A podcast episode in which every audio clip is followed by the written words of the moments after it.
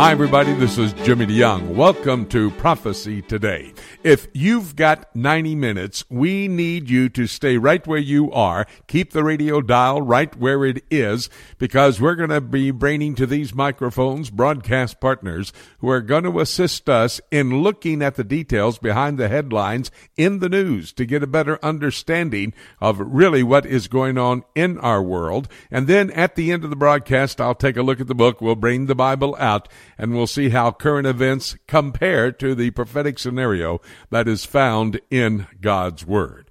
That's all ahead. Keep the dial set because I want you to hear a special interview I'm going to do with Dr. John Whitcomb. The scientists are telling us there are 17 billion, that's a B, 17 billion planets out there. Want to see what Dr. Whitcomb has to say about that. By the way, we're going to be, we're here at Word of Life in Word of Life, Florida. I'll be teaching all next week in the Bible Prophecy Conference.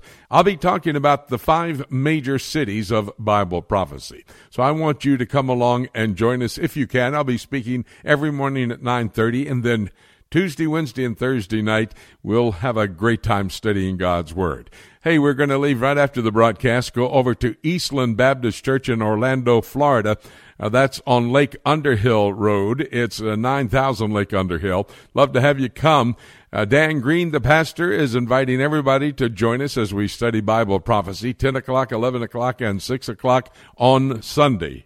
Well, let's get right to our broadcast partners who are going to give us those details behind the headlines. The first one coming to the microphone, Ken Timmerman. He's in the Washington, D.C. area. He looks at geopolitical activities with us.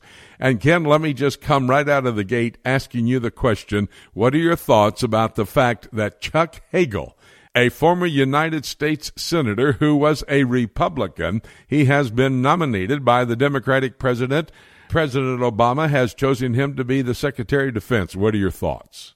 Well, I think this is a disastrous pick. Um, you know, I'm also the president of the Foundation for Democracy in Iran, Iran.org. We work with the pro freedom movement inside Iran and try to wake people up in this country and in Europe to the threat posed by an Islamist regime in Tehran. And Chuck, we put out a, a paper on him um, on uh, Thursday and have been distributing it to Congress on Friday uh, that essentially uh, lays out his very close relationship to the pro Tehran lobby. This is somebody, uh, Senator Hagel, who has lobbied consistently uh, against U.S. sanctions on Iran. He has lobbied first President Bush and now President Obama in favor of uh, direct negotiations with the Tehran regime without any sorts of preconditions he seems to have um, underestimated or, or, or failed to appreciate the threat from a nuclear armed Iran and thinks that they ought to be able to, to have nuclear technologies. Uh, all around, just from those viewpoints alone, uh, regardless of his, uh, what I believe is his anti Semitism, Chuck Hagel is a, is a bad pick, and uh, we are encouraging the United States Senate to reject him. Well, that is, I believe, also some of the heartbeat of the Israeli leadership. I've talked to those people over there and got a heartbeat from where they're coming from as well. They're not saying it publicly because they really don't want to get involved in U.S. politics, but that is really what they're saying off camera and off the microphone. Well, let's, uh, before we leave the uh, appointments by the president, let's talk about John Brennan. Any thoughts about him being the head of CIA? Well, really, what you have here with with John Brennan, uh, John Kerry at the State Department, and Chuck Hagel, you have the uh, uh, and Obama. You have kind of the four horsemen of the apocalypse. Uh, uh, these are appeasers who would like to essentially uh, downsize the United States. Chuck, Chuck Hagel will downsize the military. Kerry will downsize America's prestige and influence overseas and subject our foreign policy decisions to a show of hands at the United Nations and other international organizations. And John Brennan will downsize the CIA from a United States intelligence organization to one that does liaison work with foreign uh, intelligence uh, organizations such as uh, you know those in Jordan or in Pakistan uh, without having unilateral U.S. assets on the ground. Brennan is also dangerous because uh, he has been an apologist for the Islamists who have swept across um, the Middle East over the past two years in Egypt and Tunisia, uh, Libya, and today in Syria. He has downplayed the notion of jihad. He he has said publicly that jihad is not uh, holy war, as every Muslim leader who has been engaged in jihad has said, from Khomeini on down, but it is simply self betterment and self fulfillment. This is ridiculous. Brennan is a danger at the CIA. He's been welcomed by uh, many people at the CIA, but uh, with all of them together under Obama's leadership, I think we were we are facing several years of American appeasement. Four horsemen of the apocalypse. I love that phrase. You write an article like that explaining what you've just said, and I guarantee I'll put it on the front page of our website. Very, very interesting comments. Well, let's look to the Middle East if we can. Uh, the Iranians are saying that the Patriots, which arrived with about a thousand U.S. soldiers in Turkey, are there actually to protect Israel. Now, that doesn't seem to he and haw with exactly what uh, Erdogan has been saying. The prime minister of uh, Turkey, he doesn't really like Israel, as far as I'm concerned. I think there's another reason. What are your thoughts? Well, uh, you're absolutely correct. Erdogan does not uh, like Israel. He uh, prompted the uh, so-called flotillas, which have gone to Gaza. Um, uh, some of them, you know, one of them actually set sail from Turkey uh, and confronted the Israeli government. Uh, no, this is this is just you know Iranian. Uh, I believe it is just uh, breastbeating by the Iranian regime. The uh, version of the Patriot Patriots that are being sent to Turkey uh, are, will work very well against slow-moving Syrian rockets, whether it's Scuds or Frogs. They will also help to shoot down Syrian aircraft, but they won't be very uh, effective uh, from long range missiles, which is what Iran is suggesting that they're there to do. Ken, I usually use uh, David Dolan to do our Middle East news update, but indeed there are other activities in the Middle East that affect not only the Middle East uh, and as it relates to Israel, but all the Middle East and the rest of the world. Uh, here's an article I want to ask you about. The Egyptian president, Mohamed Morsi, has remade his cabinet and increased the Islamists in his cabinet. Looks like they're headed towards an Islamic republic. Well, they are, and uh, this has been in the cards for quite some time, Jimmy. It's uh, disturbing, uh, it's predictable, and I, I think what is most disturbing about it is that the Obama administration uh, is fully in cahoots with Morsi in helping the Muslim Brotherhood to take over Egypt. Uh, he's now brought three uh, new cabinet members in who are top members of the Muslim Brotherhood, and at the same time, he is. Uh, they have a team that this week has been in Washington trying to get a five billion dollar loan from the International Monetary Fund.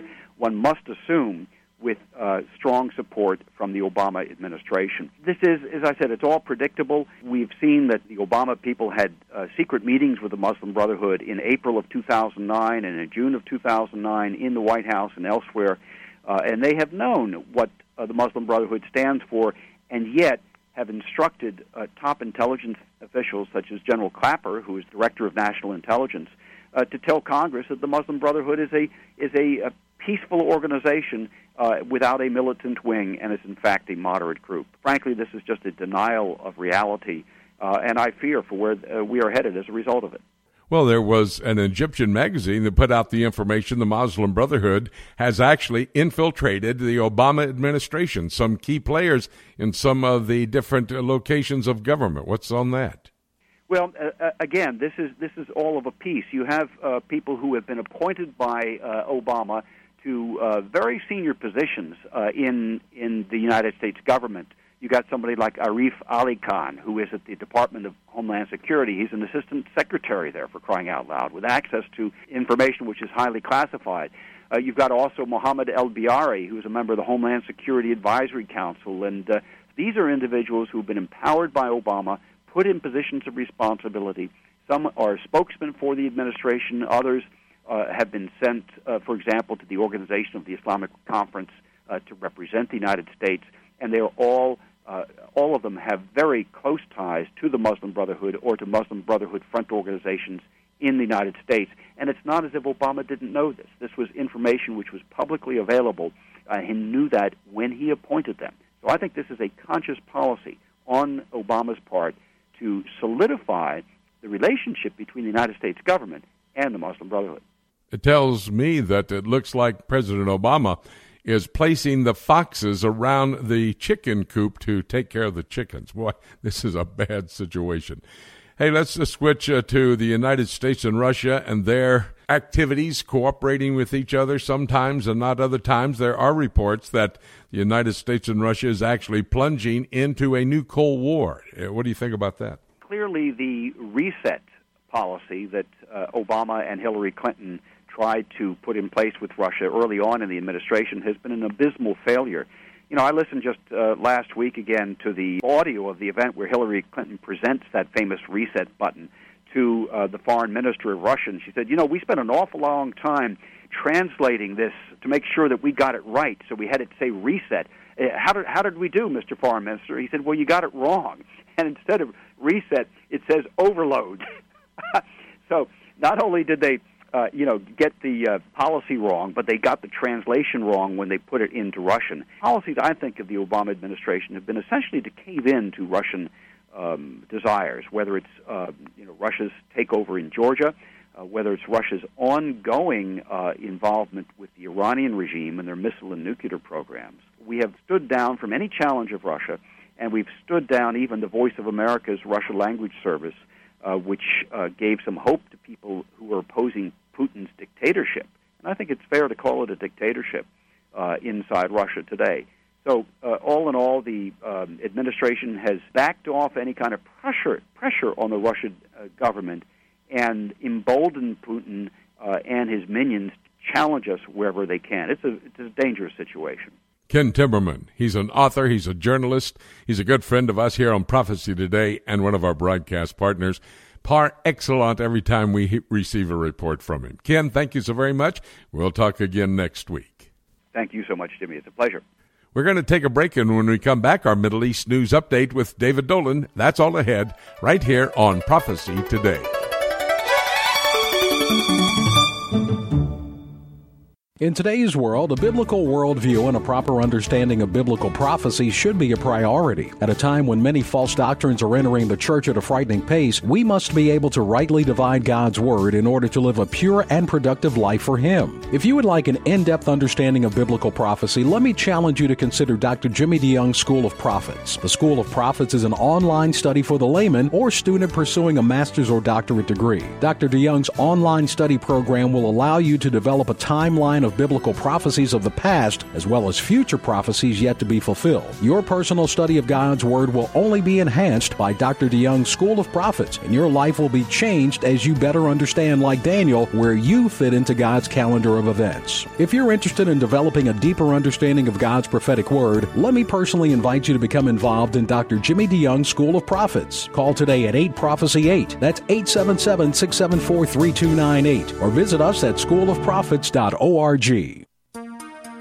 The book of Revelation is God's final word to man and the timeline of the last days revealed to the Christians. This symbolism filled example of apocalyptic literature can be difficult to understand, especially when simply reading it from beginning to end. Dr. Jimmy DeYoung's latest book, Revelation, A Chronology, takes a walk through the prophetic book of Revelation in the order that the events will take place, chronologically, sharing insights into its true meaning and doing so in an easy to understand and practical way. If you have difficulty understanding the book of Revelation, get your copy of Revelation, a chronology, and let Dr. Jimmy DeYoung aid you in your understanding of this profound end times prophecy book that God has preserved in His scriptures for Christians in the last days. To order your copy of Jimmy DeYoung's Revelation, a chronology, call us toll free at 877 674 3298 or visit our website at prophecytoday.com. Hi, Jimmy DeYoung here. Welcome back to Prophecy Today. We're going into our second segment in just a moment. I'm going to be talking with David Dolan. He covers the Middle East for us. We'll have that conversation. But let me remind you, we're going to be in the Orlando area speaking on Sunday. We're here at Word of Life in Florida, and we're here for the conference next week. I'll be teaching about the five major cities of Bible prophecy. That's every morning at 9:30. Love to have you come and study the Word with us. But after the broadcast, we're going to go over to Orlando, studying the Word of God with the people at Eastland Baptist Church and Pastor Dan Green. Would love to have an opportunity to meet you and let's study the prophetic word, see what's happening in our world and how it relates to the end time scenario found in God's Word. Well, the way we find out about what's happening in our world is talking to our broadcast partners. Longtime broadcast partner, good friend of this ministry, David Dolan, who covers the Middle East for us. He's been doing it for over 25 years as a journalist, and he is on top of everything happening there. David, let me talk to you about a statement made by President Shimon Peres. He is the president of Israel. He has issued a warning that there could be a new Palestinian uprising. Now, that's called, I think, an intifada. Uh, talk to us about that. There have been some threats by the Palestinians. Some of the radicals said they were going to enter into the third intifada. What's this all about? Well, we started getting um, statements from the Hamas movement, which of course controls the Gaza Strip and is not um, in control of, of Judea and Samaria, the West Bank. But we started getting statements from them uh, earlier um, last fall, I think, last summer or fall, um, saying that they were preparing for another ra- a major round of violence and calling upon the Palestinian Authority to back them in in another um, wave of violence. And Hamas was really one of the main instigators of the first uh, Intifada or uprising in uh, that began in December 1987. I was um, working for CBS at the time and, and often down in Gaza. That's where that began. And the second uprising was, of course, um, more to do with Yasser Arafat. Um, raising such a fuss after Ariel Sharon visited the Temple Mount. Um, so it wasn't really Hamas that initiated that one, but they immediately jumped in and sort of took it over and pushed it forward. So they're threatening again to do that, and uh, Peres is just pointing out that uh, you know they may well have the capability of carrying that off. Uh, what Israel could do to prevent it is not real clear. Um, uh, the Palestinians won't go back to the peace table, so there's no prospect of a peace settlement avoiding it. You know, Israel continues to build homes, which the Palestinians object to. So on both sides, there's things happening that uh, that cloud the picture, and uh, it we could well be facing another round of uh, major violence, and nobody wants to see that yeah, on Israel's side, at least. But um, you know, it may be unavoidable. Well, in the meantime, Fatah, which is one faction of the Palestinian body politic, that's headed up by Mahmoud Abbas, who is the president of the Palestinian Authority, and Hamas. Fatah, Hamas, you've been talking about in the Gaza Strip. They are their leaders are meeting in Cairo, Egypt. They're trying to make steps towards unifying, which would not bode well if indeed this intifada does take place. Well, and even if it doesn't, that wouldn't be a, a good thing. Then, then officially, um, the Palestinian Authority, which is now calling itself the State of Palestine, not the Palestinian Authority. They've changed their name officially. Um, but uh, again, you know, they, they came out of the peace process. The authority was set up as a result of the process. And uh, if they were to fully abandon it, uh, they would risk losing U.S. economic aid. Uh, and I believe it was 600 and some million uh, dollars that the U.S. contributed to the Palestinians last year, and the European Union is a major contributor, and Japan is, and they might lose all of that if they formally join forces with Hamas. But uh, Abbas is just recognizing, uh, as we've talked about before, that Hamas is very popular and that their strategy of periodic attacks upon Israeli cities with these rockets is very popular amongst the Arabs and not just the Palestinians, but throughout the Arab world and the Muslim world uh, as a as a larger picture. So we see that problem uh, uh, existing, and of course, it's now the Egyptian government under the Muslim Brotherhood that's uh, conducting these reconciliation talks or overseeing them, and uh, they have a big interest in boosting their stepchild uh, Hamas. So um, the pressure is on the Palestinian leaders authority leaders to uh, to let this process go on. And uh, yes, it bodes very ill for Israel if it succeeds. You mentioned just a few moments ago about uh, the Israeli government moving forward with building in both the eastern section of the city of Jerusalem and out in the settlement areas in Judea and Samaria. Well, the Prime Minister made a statement this week that settlements do not threaten world stability. Iran threatens world stability. Is Iran still that number one threat, not only to the world, but in particular to Israel? And is the Prime Minister right about those settlements?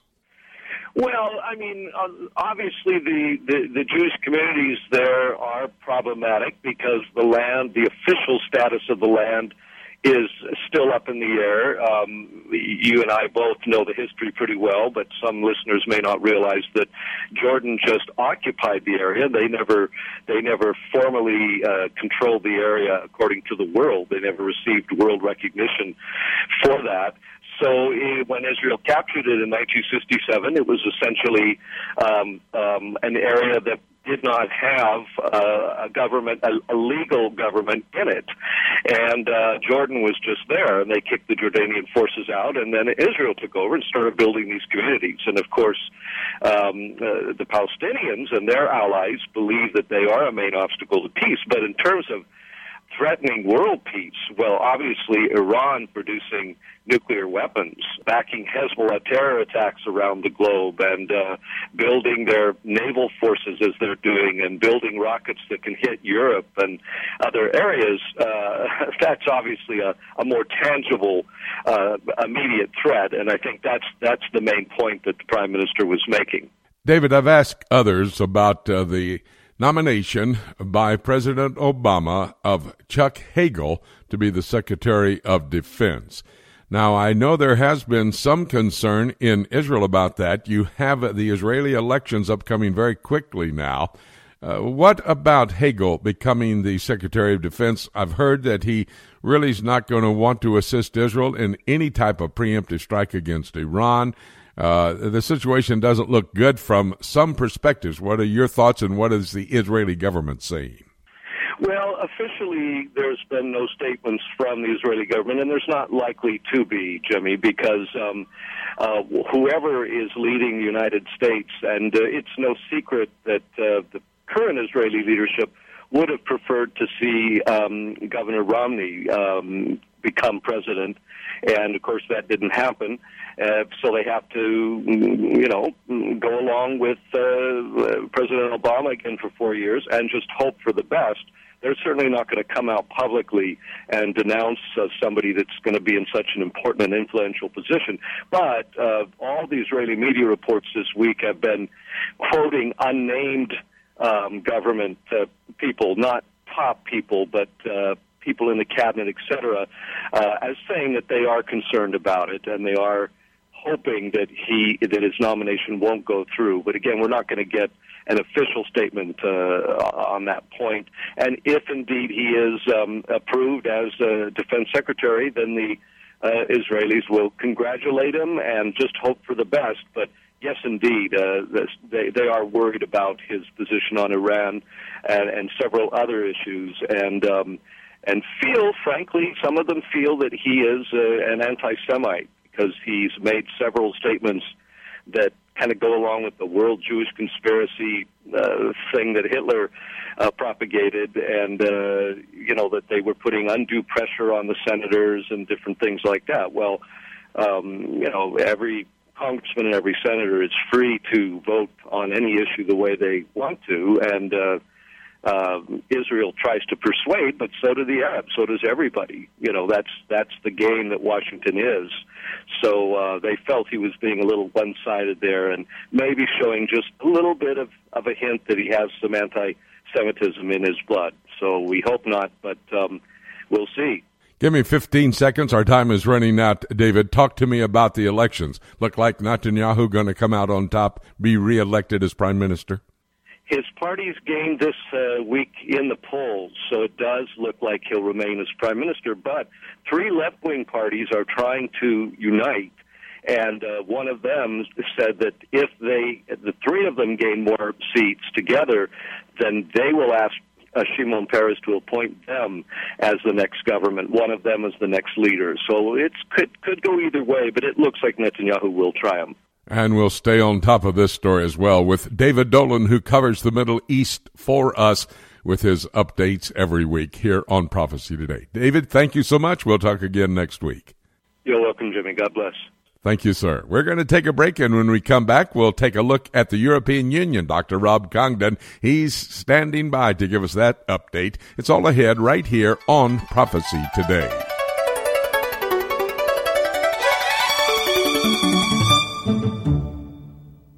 Have you ever wanted to know more about God's plan for the future? Have you ever tried to understand prophetic passages in God's Word, like, say, the book of Revelation, and been frustrated at not being able to figure it out? Dr. Jimmy DeYoung's latest CD series, Keys for Unlocking God's Plan for the Future, will help you gain the ability to understand where to start in your study of prophecy and allow you to read God's Word in a new and exciting way. Understanding God's prophetic Word will allow you to live a pure and productive life until Jesus returns for the church church. Keys will help you gain the tools you need to understand the end time events as foretold in God's Word. Dr. DeYoung lays out a systematic approach to Bible prophecy for those who want to know God's plan for the future. Tracks included are A Roadmap Through the End Times, The Jew in Jerusalem, Daniel and the Antichrist, Ezekiel and Messiah's Temple, and Revelation and Babylon. To order your copy of Dr. Jimmy DeYoung's Keys for Unlocking God's Plan for the Future, visit our website at prophecytoday.com. Hi, everybody. Jimmy DeYoung. Welcome back to Prophecy Today.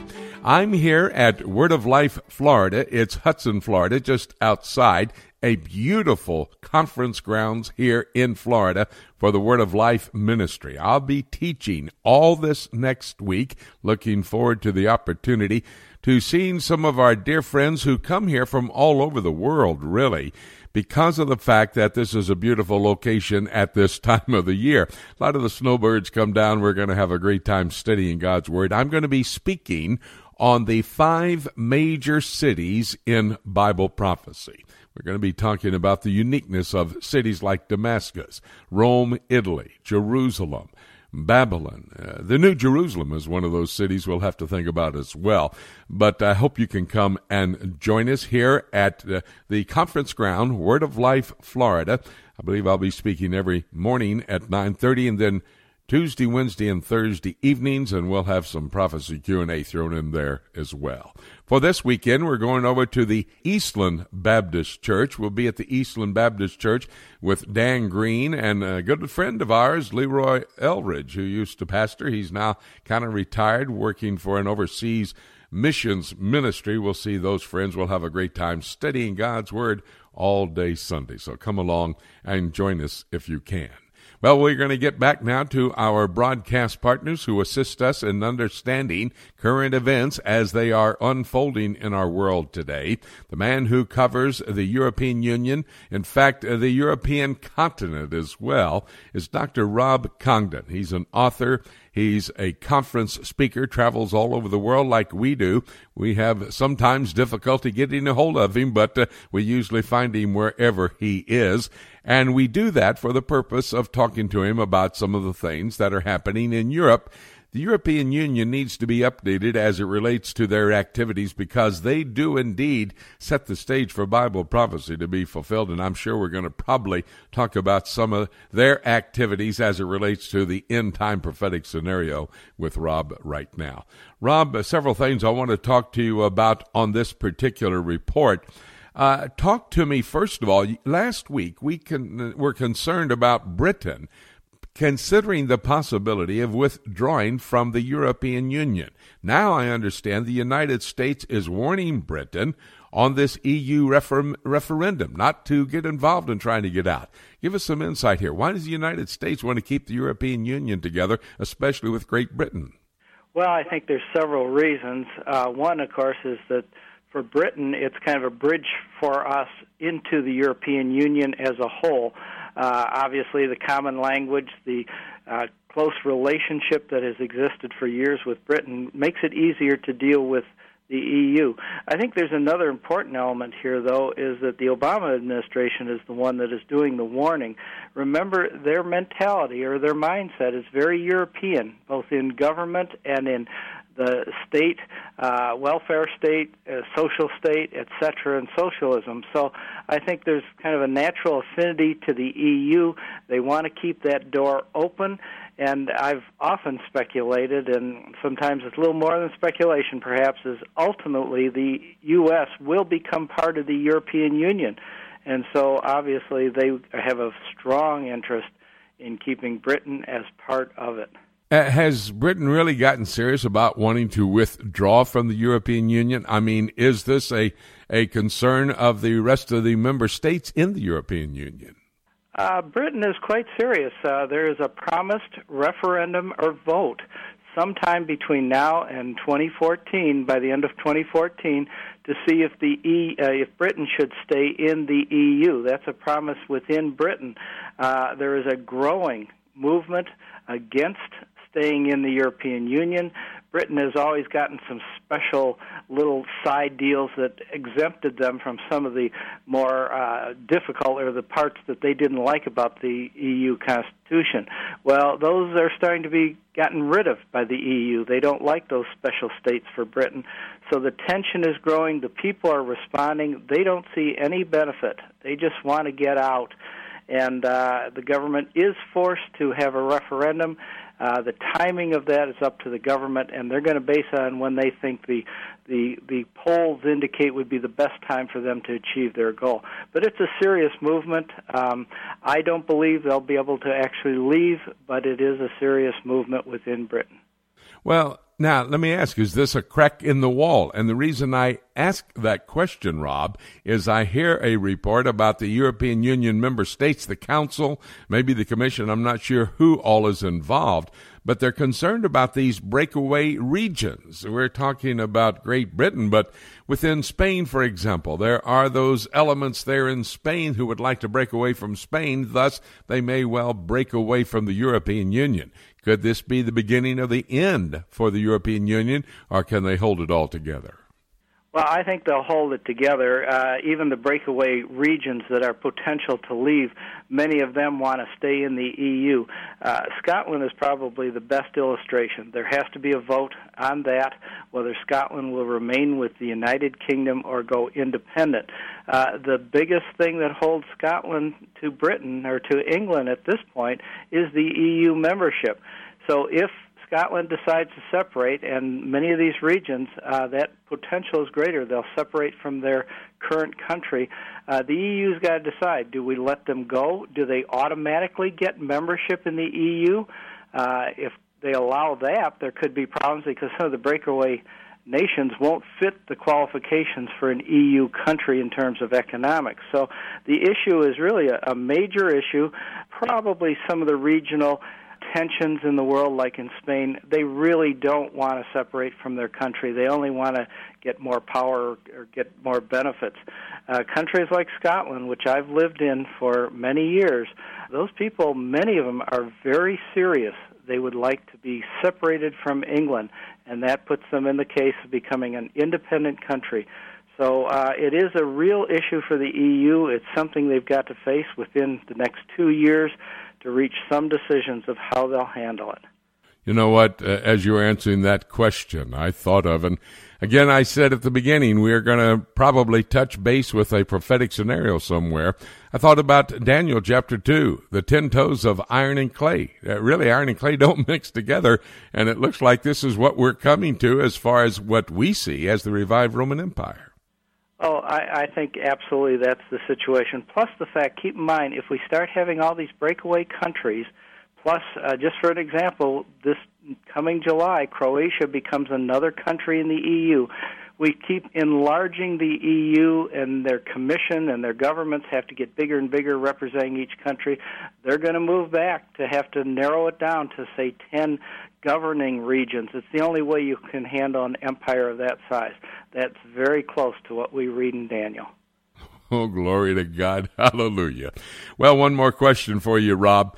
We've often talked about the fact that Turkey would like to be a member state in the European Union. Howbeit now there's a report coming out that Istanbul is the smuggler capital for any migrant who is European Union bound. And this was the concern, I think, the European Union leaders had that uh, the Islamic world would rush right into the European Union. Absolutely, and uh, if if the door is as open as it is already through Istanbul, uh, into the European Union, imagine that door becomes a, a giant, like garage door opening uh, if they're part of the EU. It gets so much easier because of the borders are much opener, uh, are very open between each country in the EU. So uh, it's a real concern for Europe.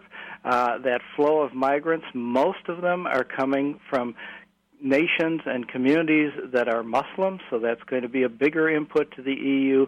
So obviously, there's tensions whether Turkey really should be allowed into the EU or not.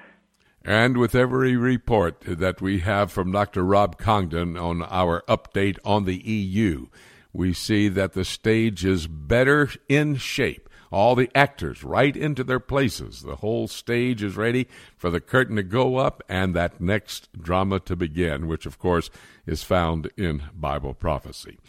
I just enjoy so much talking with you, Rob. I don't know if anybody else listening to us has any concerns, but boy, I have a great time uh, hearing you update what's happening and see how close we are to the fulfillment of Bible prophecy. Thank you, my dear friend. We'll talk again next week.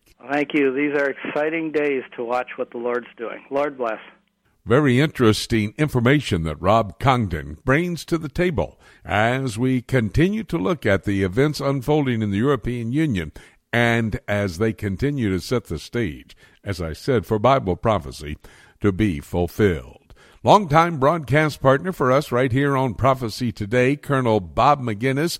Normally, we look to him to give us information about geopolitical activities, but I want to look at domestic decisions by our president for our two candidates for very important positions in his administration the Secretary of Defense, Chuck Hagel, and John Brennan, who is going to CIA. And Bob, we'll get to those in just a moment, but some late breaking news, Bob, as it pertains to what the United States military may do in Afghanistan.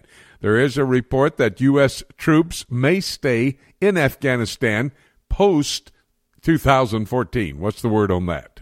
Well, there's a good chance that we'll keep a contingent there. The, the decision, of course, is up to the president as to how many. And I know General Allen, who's the commander in CENTCOM, has made a number of recommendations. It goes from nothing all the way up to about 20,000. I suspect, though, in the end of it, we'll end up with special operating forces that have uh, some sort of uh, reach back capability with uh, you know, all sorts of bombing, uh, cruise missiles, and the like, uh, and you know also some easy special operations strike capability. But we're not going to be in the business of conducting counterinsurgency like we've been doing in the past. Well, and you said very early on when the U.S. troops were to be pulled out of Iraq, that was a mistake. Do you think it's good that they may change this status and allow some troops to stay there? Well, we've seen what's happened in Iraq. Iraq is uh, coming apart at the seams, uh, and some of the violence that is coming out of Syria is, you know, infiltrating into northern Iraq, emboldening the Sunnis. And of course, the Maliki, the prime minister of Iraq, is not helping by, you know, really using sectarian violence against the Sunnis. And so uh, the Tehran regime is is really uh, not sure how to handle uh, this exploding problem. So the same thing could happen easily in Afghanistan. And if we're not there to at least help stabilize it and keep it on a a some sort of course that is going to be helpful to that country and to our interests, then you know it could go in the same sort of direction. And of course, given next door Pakistan with uh, maybe 200 nuclear weapons, they already have a problem with their own Taliban and Al Qaeda and other radical groups. So you know, that entire region could blow up if it's not done correctly. And one more quick comment or two, please, on uh, General Dempsey making a statement that's going to be almost impossible to stop Assad in Syria from using his chemical weapons. Well, the only way you can do that is to go in with large numbers of troops and secure those chemical munitions and to keep his forces away from it. And we, we're talking you know, well over 100,000 troops would be required, and we're just not prepared to do that. And I don't think that uh, the president would have the American people's support to do it. Let's get to those two nominations. Chuck Hagel, a former Republican United States Senator, is going to defense. What are your thoughts? I don't favor that at all. He's not an expert on defense. You know, he is an expert on foreign policy. That's what he did in the 12 years he was in the Senate. He also you know, is not a budget guy, and you know, unlike uh, Panetta, who's the current secretary, uh, Hagel has no budget experience per se, and this is a very serious time for the Defense Department with budget. And then, of course, uh, Hagel f- favors basically nuclear disarmament, doesn't support missile defense. Uh, he has really stated some positions that I think are rather anti-war. Not that we should want war, but we, we have to be prepared as the Secretary of Defense, if necessary, to go to war. And then, of course, he's radical with regard to his anti-Israel statements. Uh, he's got a lot of explaining to do uh, in that regard. You know, uh, Hagel has an extremely troubling record on the Middle East, you know, writ large. Uh, his statements uh, really make him appear as if he's anti-Jewish, anti-Israel. You know, he's known to have said, and this is a quote: "The political reality is that the Jewish lobby intimidates a lot of people up here," and he's talking about Washington. You know, that's been taken as a slur, as an attack on Israel and its relationship with the United States, and especially with those that work on Capitol Hill. So you know, there's a lot more to that, and I'm hoping that in the confirmation hearings that all of this is going to come out. Just briefly, what about John Brennan over to CIA? Well, Bre- Brennan's been around a long time. He was the deputy of CIA back in 9/11, and you know he's oversaw the the SEAL operation against Osama bin Laden.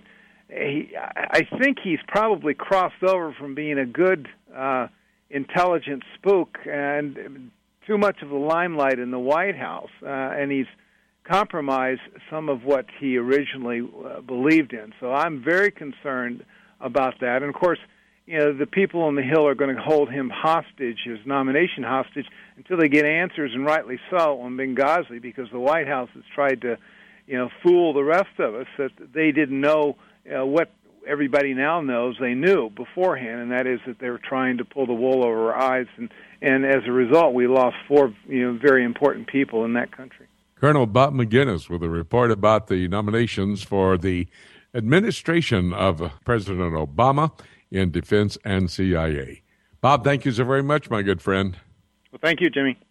Very interesting conversation from Colonel Bob Maginnis. Insights into the new picks by the President of the United States for Secretary of Defense and the CIA, security apparatus for the United States of America.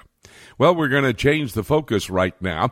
We're going to bring to these microphones uh, Dr. John Whitcomb. Dr. Whitcomb, a graduate of Princeton University, who co authored an excellent book, one of the classic books in all of Christianity, the Genesis flood. He co wrote that with Dr. Henry Morris, and they looked into the Genesis record of creation and then the flood and all that took place many, many years ago. But we want to talk to him about something that's happening now and could well happen and be a part of our existence in the future. Uh, Dr. John, good to talk to you, sir. It's a joy and a privilege again, brother, to be with you today. Thank you so very much. Now, you have told us in the past, right here on this radio broadcast, that God has selected Earth for the only place to inhabit a planet and do a special work among the people on it. Now, we're going to get to that, and I want to do that.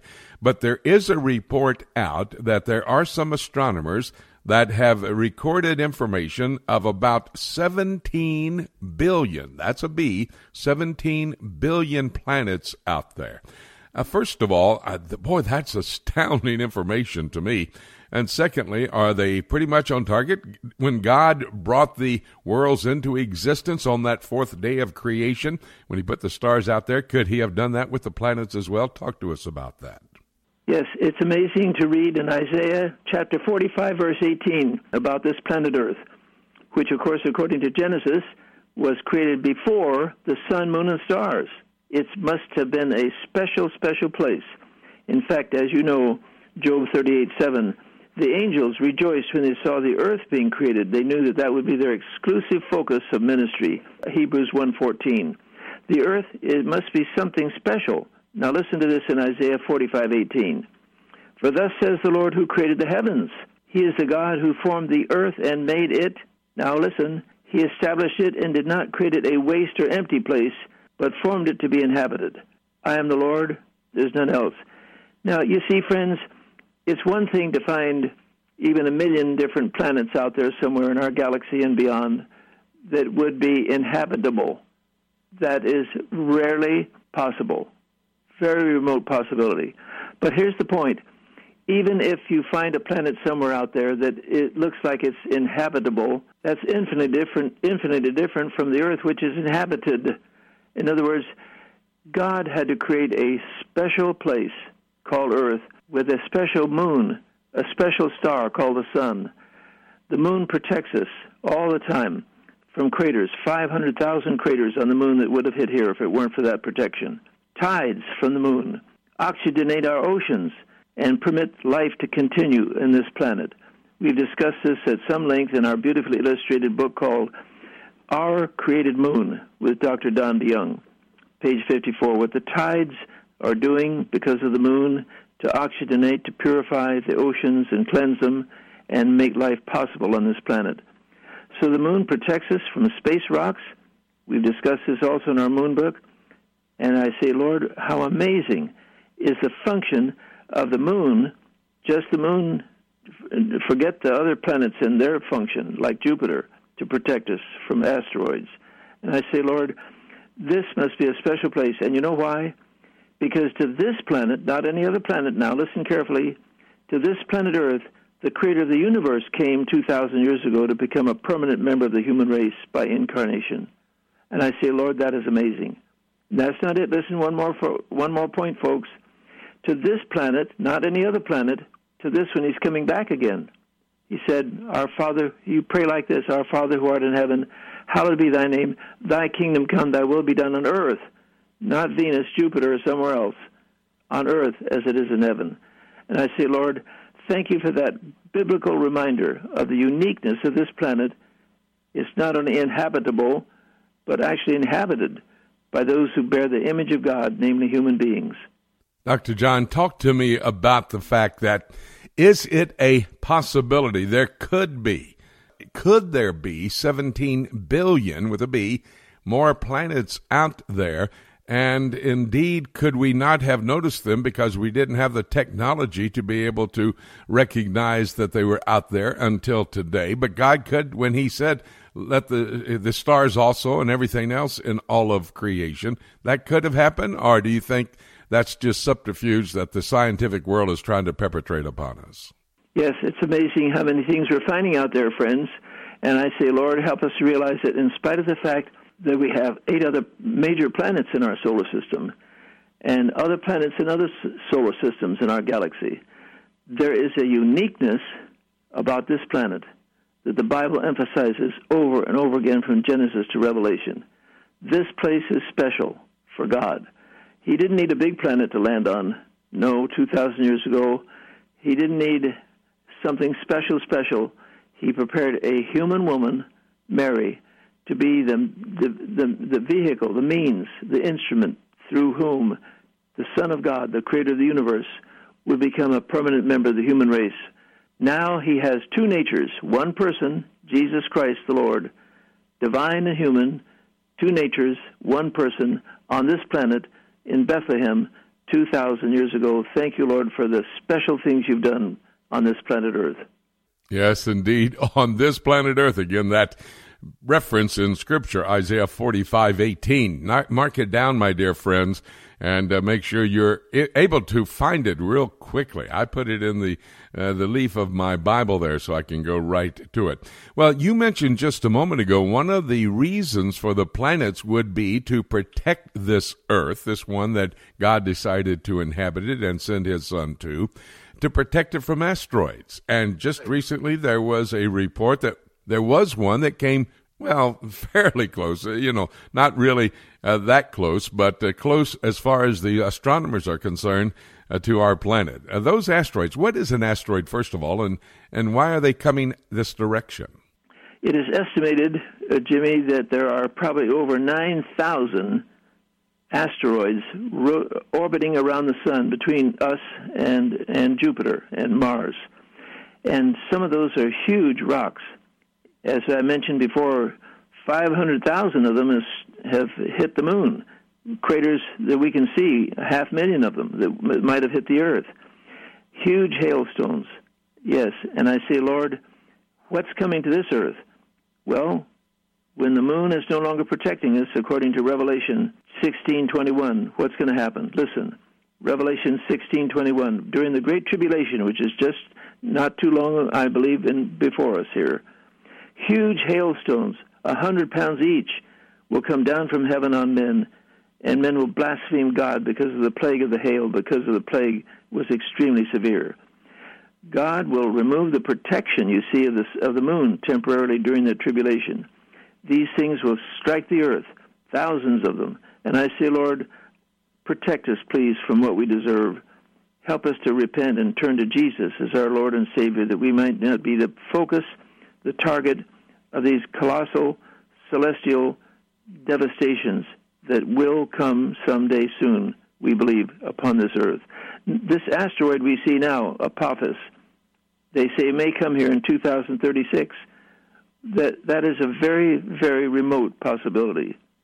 What God says, of course, in Revelation 16 will happen not too long from now, as God will will bring about this destruction.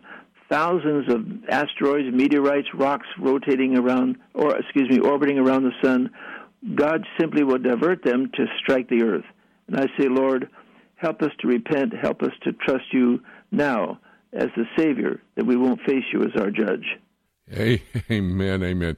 You know, I was just thinking as you was, were giving us that information uh, the, about the fact that maybe the Lord is allowing some of these things to happen to get our attention so that you and I can have a conversation about it and realize this is going to happen. And as you say, not too distant into the future, there at the end of that seven year tribulation period.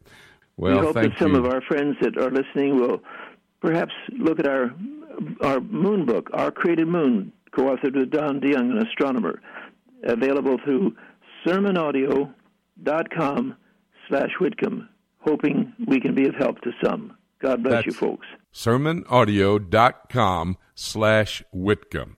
Right, and Well, that, that- the name of the book is Our Created Moon. We're going to see if we can get a copy of that, make it available at our website, prophecytoday.com as well.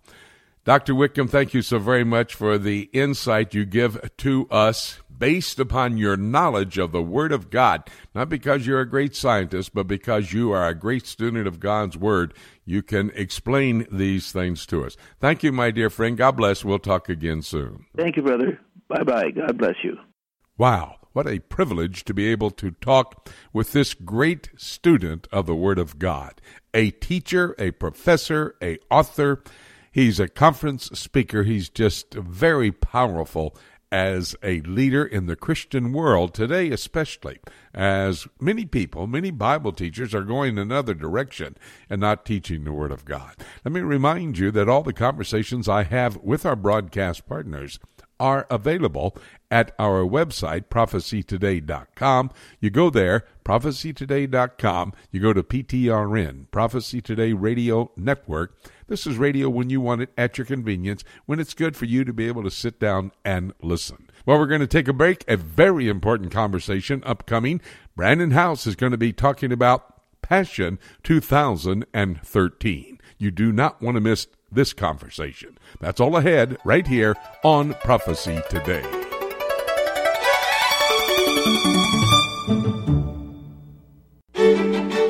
Hi, everybody. Jimmy DeYoung. Welcome back to Prophecy Today. In this segment, you do not want to go away from your radio. I'm going to be talking with Brannon Howse. He is going to be reporting to us about Passion 2013. 60,000 plus teenagers, college and career, those in the area of juniors and seniors in high school, they all gathered together in Atlanta, Georgia and a lot of false prophets and false teachers were there with false doctrine. You got to keep the dial set where it is. You do not want to miss this conversation with Brannon Howse. May I give you the poll question today? You can go to my website, prophecytoday.com. There on the left hand side of our homepage, scroll down, you'll see the poll question. Here it is. as we look at the political world leaders making decisions that seem to fall in a scenario for the last days as found in Bible prophecy, can we conclude that the political leaders and world events are indeed setting the stage for Bible prophecy to be fulfilled? Love to have you go to our website, prophecytoday.com, answer the poll question if you will. In addition to that, we are so excited about some of the items available on our website, our Premium Resource Center. You need to double click on that, find out all the details. PASS, which is a prophetic army of senior saints. We want to reach the world through our senior saints. They have an opportunity to teach Bible prophecy where maybe some preachers are not doing that. And of course, if you want to go with us on a tour to Israel, everything's there on the website prophecytoday.com. It's the location where you can find out information that you need to have so that you can understand better these current events that are happening in our world and indeed as they are setting the stage for Bible prophecy to be fulfilled. Now we're going to continue bringing another broadcast partner to these microphones with us here on Prophecy Today. And we're going to change seats in this situation. Normally, Brannon Howse, who heads up a ministry called Worldview Weekend, he holds conferences, has radio broadcast, has TV broadcast. He does all kinds of things trying to get the body of Christ to be aware of what's happening in our world for the Christian to understand what's going on so that we might be able to f- defend the gospel and go forward with what God's called us to do. I uh, usually am with Brannon every Friday, and I do a Middle East news update for him, and then we open the phones for a prophecy Q and A. Have a great time. It's invigorating for me. Uh, but uh, recently he had to cancel that because he had a very, very important subject that he was dealing with. So Judy and I were on our way to our next meeting, my wife and I. We were traveling and we tuned in the broadcast. And man, I was I was shocked when I heard the report was about an event that took place in Atlanta, Georgia. 60,000 high school and college students getting together for a thing called Passion 2013 this so Im- impressed me with its with the concern that all Christians should have about what was going on there. I felt like I needed to have Brannon on alerting you to what's happening and then sending you to his website so you can uh, have an opportunity to listen to the interviews he had and hear some of these reports. We're not going to be able to deal with it in the short time that we have, like Brannon did over a three hour period of time, three days of his broadcast. Brannon, thanks a lot for joining us, buddy. Thank you for having me on. I first of all, tell us and we're not going to be able to go in depth. What I want to do is I want you to sometime in this interview tell everybody listening how they can go to your website and find those interviews that you did with the broadcast partners you had and the report you gave. But first of all, just tell everybody what was Passion 2013 it's an event that was held in the Georgia Dome, and it's been held the last few years. It's 65,000 college kids there last week for three days. It was put on by Pastor Lou Giglio. Lou Giglio used to be, I would say, rather sound, but something appears to be having changed over the last few years. And he brought in some speakers that are of great concern, one of them being a gentleman by the name of Judah Smith. Uh, according to several reports, Judah's wife is also a pastor.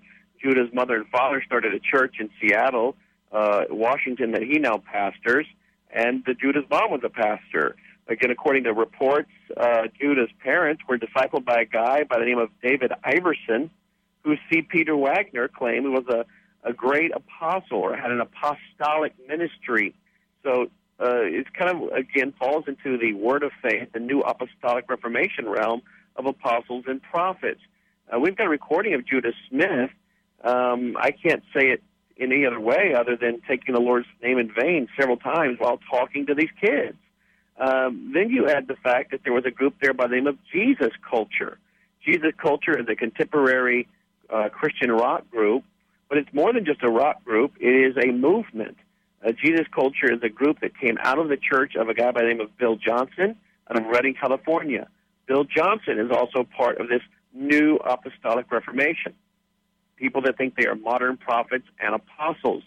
And if you wa- go on to YouTube and you type in Jesus Culture Discernment Part 2, you will actually see these band members of this group that was at this conference talking about how they also hold conferences and how one of their goals is to get kids to be revived and to bring revival. And by revival, they seem to mean clearly that they want young people to realize they can do the very things Jesus did when he walked on earth. And in fact, many of the people with Jesus culture and some of the people associated with Bill Johnson's church, with which they come out of Bill Johnson's church in California, talk about how we should be able to raise the dead, multiply food.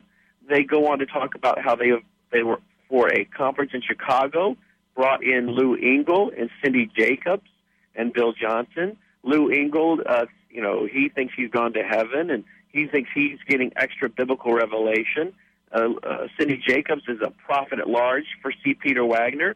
I've got video clips where she thinks the dead are being raised, where she says she's seen food multiplied, and where she also says she reversed a hysterectomy by praying for someone over the television.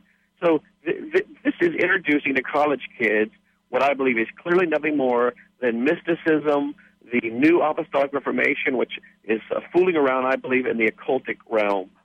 Did you not say on your broadcast when you were talking about some of these events unfolding that one of the members of one of these singing groups said that she was cuddled by Jesus Christ? Yes, she claimed to have had an encounter that Jesus came into the room and began to talk to her, and this has happened on a few occasions. And in fact, if you watch some of the videos that these people have uh, been interviewed on, they talk about one of their goals is to have people encounter God. One of the things you have to understand is when you when you hear their words that they want to have revival or they want people to encounter God, unless you know the terminology of the new apostolic reformation, you would think, oh, that sounds good. But when they say they want you to encounter God, as I listen to their interviews, they literally mean they literally mean encounter God, like have a physical conversation with Him, see Him. Uh, it's very much of what Richard Foster was teaching in his book Celebration of Disciplines in the early 70s. Um, and, and in fact, one way they do these things is through what is called contemplative prayer, which is nothing more than transcendental meditation given a Christian name. And in fact, the manifestations that we see on video occurring with some of these people and at their conferences, like the conferences of Jesus Culture or the uh, School of the Supernatural through their pastor, Bill Johnson, the manifestations we're seeing of falling down on the floor and convulsing and holy laughter and all this other stuff are the same manifestations that we can see in Kundalini Yoga in the Far East. I believe these are the same demonic manifestations because I don't think these people are encountering the Jesus of the Bible. I don't think they're encountering God. I think they're fooling around with the doctrines of demons. Yeah, that's exactly what God's word said would happen there in the book of Timothy. Talk to me about two other leaders and speakers there at the conference. And I didn't hear you talk so much about them on your particular broadcast, but Beth Moore, who is a very popular woman speaker, and John Piper. Both of these personalities, these teachers, uh, supposed teachers of the Word of God, they were there. Uh, do they agree with all this stuff? Well, that's very interesting. Uh, both of these people seem to have gone off the reservation over the last few years. Beth Moore is on a video called uh, Be Still, the video that is actually reportedly put out by Rupert Murdoch's company, Faith Fox. And so Beth Moore's on this video, Be Still, along with other people that are promoting, again, contemplative prayer. And I, in my book, Religious Trojan Horse, I deal with contemplative prayer, which again is just another way of calling for transcendental meditation instead of citing some kind of mantra, you just cite a few, you cite words of a Bible verse over and over until you enter the silence and supposedly encounter God. She's on that video, uh, Be Still. She also has been promoting a guy by the name of Brennan Manning. Brennan Manning was a Franciscan trained monk, and I write about him and Beth Moore and John Piper in my book, Religious Trojan Horse. John Piper, I document in my book, has quoted C. Peter Wagner, who again has installed some 500 prophets who think they're still getting extra biblical revelation, can multiply food, raise the dead, do the very things Jesus did when he was here on earth. And then I also show that Piper Nellie is quoted in some sermons affirmingly Peter Wagner. What we now, need to understand is that something's afoot within evangelicalism, and people that once were thought to be solid are really promoting and hanging out with folks that I can describe as nothing less than heretical after literally thousands of hours of research. And what your radio audience needs to understand, Dr. DeYoung, is that these people, like Jesus culture or the New Apostolic Reformation, are following a different Jesus. This is not the Jesus of the Bible. And the reason I say that is because when you listen to their description of Jesus, they teach that Jesus will come in his church, in his people, before he comes for his people. And this Jesus will come in this special breed. And in fact, we see on some videos where the Jesus Culture band members are talking about this manifestation and that this Jesus will come and he will then allow us to be overcomers or a part of Joel's army or Omega children. And then we will be empowered to do these things like raise the dead and judge the church and the world and multiply food. And we will then be able to establish God's kingdom on earth. And once Jesus has come in this special breed, then later we'll establish his kingdom for him. And God right now is sitting next to Jesus, and they're really kind of wringing their hands, waiting for us to build his kingdom. And once we've done that, then God will turn to Jesus and say, I release you to go and physically rule on earth. Well, as you read their description of Jesus, that is not the Jesus of the Bible. So they have another Jesus. You have another Jesus, you have another gospel. And sadly, many in the Word of Faith have done this as well, which is right connected to the New Apostolic Reformation. They teach that Jesus did not come to earth as God. He came to earth as man. He later became God. That, again, is not the Jesus of the Bible. So we're dealing, quite frankly, I believe, after thousands of hours of researching this movement and that uh, reading the research of others who've done thousands of hours, uh, this is nothing more than a theological cult. Let me uh, let me ask you to do two things quickly for us because our time is running out. First of all, how can people get access to those three hours of conversations that you had on this subject, uh, Passion 2013? How do they go to your website? They just go to worldviewweekend.com or worldviewradio.com. They go to worldviewradio.com, uh, they'll find the, the programs as they scroll through our archives. Worldviewradio.com. Okay, now the other thing, as I understand it, and you've already extended an invitation to me to be with you the first of the year, 2014, are you going to put an alternative out there for these college and these high school kids to come and hear the solid teaching of the Word of God? Absolutely. That's our goal, January 2nd to the 4th, 2014. We've invited you, we've invited some other solid uh, biblical worldview uh, teachers uh, as an alternative to what they're getting at some of these other conferences. And uh, we're calling it Campus Worldview Weekend. And it'll be for juniors and seniors in high school and college students. So we'll be uh, rolling that out on our website, worldviewweekend.com, over the next uh, few weeks. And you can find out more information about that as well right here on Prophecy Today. Brannon Howse, a special friend, a special broadcast partner to us, giving us insight that we need to know about what's happening even in Christian circles in our world today. Brannon, thank you so very much, my good friend. God bless. We'll talk again soon. Thank you. Wow. What a conversation. And the information that came to you through my conversation with Brannon Howse is very key. Again, go to the website prophecytoday.com. You can re listen to this particular report from Brannon Howse. Well, we're going to take a break right now. And when we come back, I'll take my Bible, open it up. We'll take a look at the book. That's all ahead right here on Prophecy Today.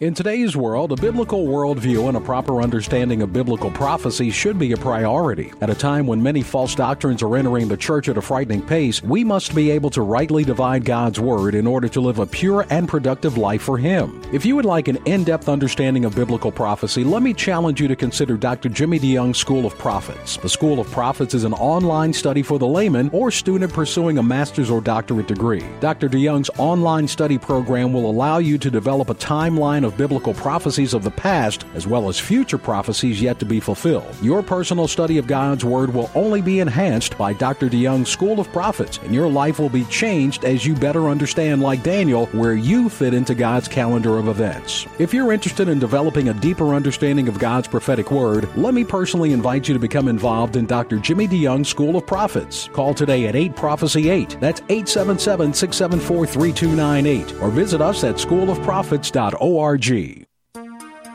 The book of Revelation is God's final word to man and the timeline of the last days revealed to the Christians. This symbolism filled example of apocalyptic literature can be difficult to understand, especially when simply reading it from beginning to end.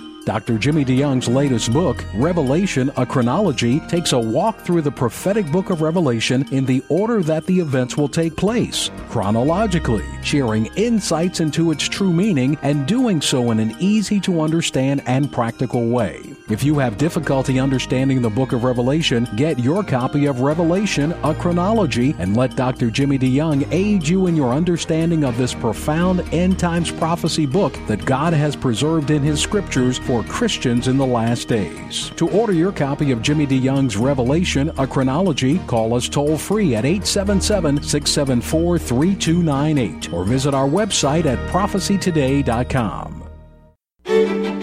It's time right now here on Prophecy Today for us to take a look at the book. On Prophecy Today weekend, we had some very interesting and important conversations with our broadcast partners about current events.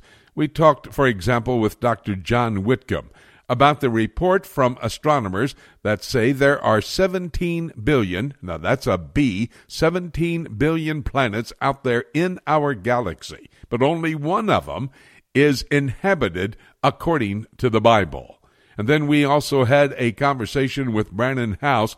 We talked about Passion 2012 and all the false prophets and teachers that brought forth false doctrine. They were speaking to over 60,000 young people juniors and seniors in high school and college kids and career young people. Students being given false doctrine that is giving them a direction not found in the Word of God. My friend, you need to re listen to those two conversations because when you do, you'll find out what science is saying that is wrong and what preachers, supposed preachers, I believe probably energized by Satan, are saying to destroy our young people. All of these conversations are on our website, prophecytoday.com. You can go there and you'll be able to listen to every one of them, not only the two with Brannon Howse and Dr. John Whitcomb. But I had a conversation with uh, Ken Timmerman in Washington, Dave Dolan covering the Middle East, Rob Congdon, he was looking at the European Union, and Bob Maginnis, he's from the Pentagon, Washington, D.C. area. He was talking about the picks for the Secretary of Defense, Chuck Hagel, and the pick for CIA, John Brennan. These are important conversations as well, and they're available at our website. Go there, prophecytoday.com.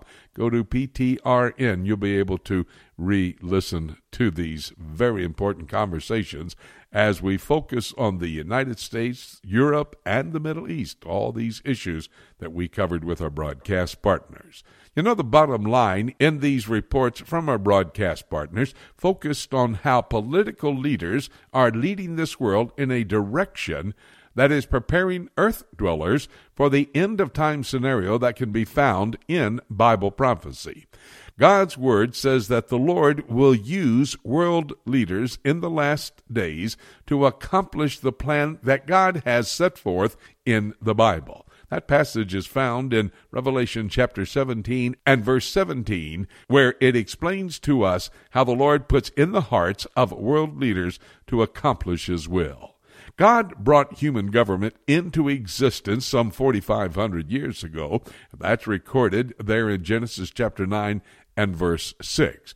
Down through history, God has continued to use human government, and He's going to do so even today and into the future. The Lord will allow Satan to energize world leaders, human world leaders, and they will then be led by Satan to follow his direction, which is in the opposite direction of God, but God allows this to happen. In Daniel chapter 10, for example, in verse 13, it talks about a leader, a world leader in the Persian Empire period of time. His name was Haman, and God was allowing Satan to energize this man in order for him to go and try to wipe out all the Jewish world at that time. Every Jew that existed in the world during the time of the Persian Empire, that was what was taking place when Haman tried to get the law of the Medes and Persians passed so that they could wipe out every Jew on the earth. In verse 20 of Daniel chapter 10, it talks about Antiochus Epiphanes, the prince of Greece. He's another world leader energized by Satan to accomplish Satan's plan, but it always plays into God's scenario found in the Word of God. Human government in the form of the revived Roman Empire, Daniel chapter 9 and verse 7, will come to power. That's explained in Daniel chapter 9, verses 23 and 24. The European Union is most likely the infrastructure for that revived Roman Empire. God will also allow for the Islamic world to form a coalition, an alignment of nations that will move forward to destroy the Jewish state of Israel. That's found in Daniel chapter 11, verses 40 to 45, Ezekiel 38, and Psalm 83. God will also allow for a global economic crisis to bring to existence a one world economic system. That's recorded and talked about and prophesied in the book of Revelation, chapter 18. Actually, it's talking about Babylon, which will be the headquarters, the international headquarters for the Antichrist, who will lead that one world economic system when everybody has to take the mark of the beast. These prophecies will be fulfilled, I believe, in the near future as we look at what's happening in our world and then look at the prophetic scenario found in God's Word. It looks like both of these are coming together. The geopolitical events of today are actually setting the stage for Bible prophecy to be fulfilled. Now, think about it with me. We're talking about what's happening in Europe, how the revived Roman Empire may well come out of the what is known today as the European Union. We're looking at the Middle East and all of these Islamic and Arab nations pulling a coalition together, each and every one of them speaking out very forcefully that they want to wipe the Jewish people off the face of the earth. The Palestinian people, uh, they're doing everything they possibly can to kill the Jews and steal their land.